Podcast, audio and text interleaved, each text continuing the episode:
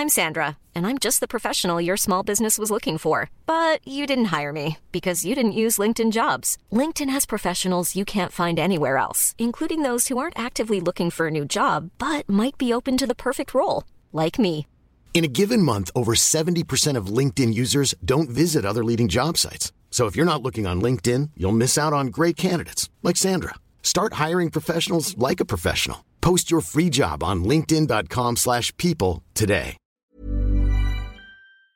Bonjour à toutes et à tous, bienvenue au podcast La Sueur, enfin podcast La Sueur. Aujourd'hui on inaugure un nouveau format, les rencontres La Sueur, puisqu'on va faire beaucoup plus d'interviews les prochaines semaines, les prochains mois. Donc un tout premier épisode avec la rencontre de Misty Copeland. Ça nous fait extrêmement plaisir parce que ça faisait très très très très longtemps qu'on voulait lui parler. Donc Misty Copeland, pour ceux qui l'ignorent, c'est une danseuse américaine qui fait partie du ballet, du ballet de danse classique, et qui fait ses débuts au cinéma pour Nutcracker, Casse-Noisette, qui sort euh, chez Disney le 28 novembre en France. Et donc on l'a interviewé pas spécialement sur le film, mais vraiment sur sa carrière d'athlète, parce que c'est l'une des toutes premières afro-américaines à véritablement percer euh, dans ce, dans ce sport-là, dans cette discipline-là. Elle fut d'ailleurs élue, enfin sélectionnée parmi euh, les Time 100, donc les 100 personnalités les plus influentes du monde, selon le très sérieux Time Magazine. Vraiment, c'est une pointure. Sponsorisé également par Under Armour. Bref, c'est quelqu'un, une personnalité atypique dans le monde du ballet. Il nous a accordé quelques minutes de son temps pour répondre aux questions de Mathieu, Matthew, qui, euh, bah, si vous nous écoutez sur notre podcast, notamment le podcast NBA, m'accompagne généralement. Donc là, il a été jusqu'à Londres pour lui parler. Et oui, et oui, la, la devient internationale. Bref, voilà, on espère que vous allez apprécier ces rencontres, ce qu'on va multiplier dans les prochaines semaines. Merci du soutien, n'hésitez pas à vous abonner si la vidéo vous plaît. Vous pouvez aussi écouter cet entretien sur iTunes, Deezer, Spotify, puisque nous y sommes désormais, et puis également sur SoundCloud et toutes les plateformes de, habituelles pour les podcasts, dont naturellement Podcast Addict. Allez, à plus. question I wanted to ask you was um, really about the difference that you felt between dancing in a ballet Yeah. on the scene with like people watching you Yes. and with the cameras. it's very different. Um, you know, we we rehearse in the studio, and we um, just we have ways of working that we know are going to appeal to that setup by being on a stage and it's different type of lighting and then again you respond to the energy and response from the audience.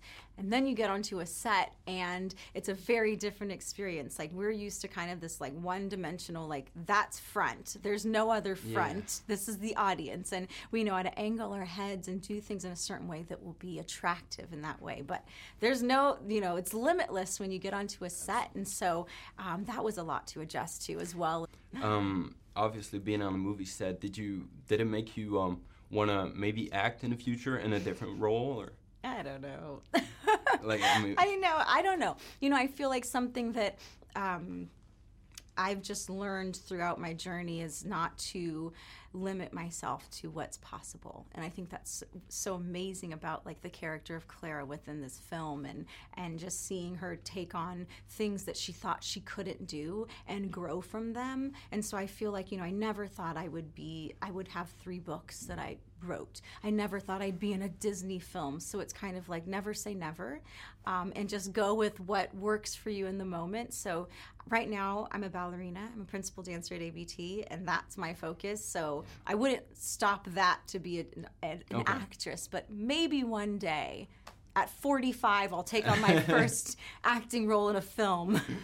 Um, and um, you were you were talking about the, the books you wrote and all that, and Mm-hmm. uh, I've been doing my own work, uh, watching your Instagram and all that, and I see you post a lot of um, videos of Yes. young young uh, kids Yeah. dancing and all Yeah. that. And um, how how's it important that you to be that role model, like the people look up to you? You know, I feel like it's been something that's just really happened naturally and organically. Um, that I've seen how much I've benefited and learned and grown and become stronger because I had mentors in my life. So I understand the importance of having that support. And so it's just kind of happened. It's like, you know, the more that, that young people see representation or they see themselves through someone that's succeeding, it makes them better. And so I just, I love to post these images of these young dancers that, you know, see something that maybe they thought was never possible because they can see themselves through me. It's really beautiful. And did you, um, growing up, have a, an inspiration yourself? Someone So you, you many. said yeah. So many, Could you yeah. quote one? Or Yes. Like someone that you were like, I want to be like her, like him. Right. Um, I think initially was my mother, you know, watching her raise six children on her own and really, really struggle.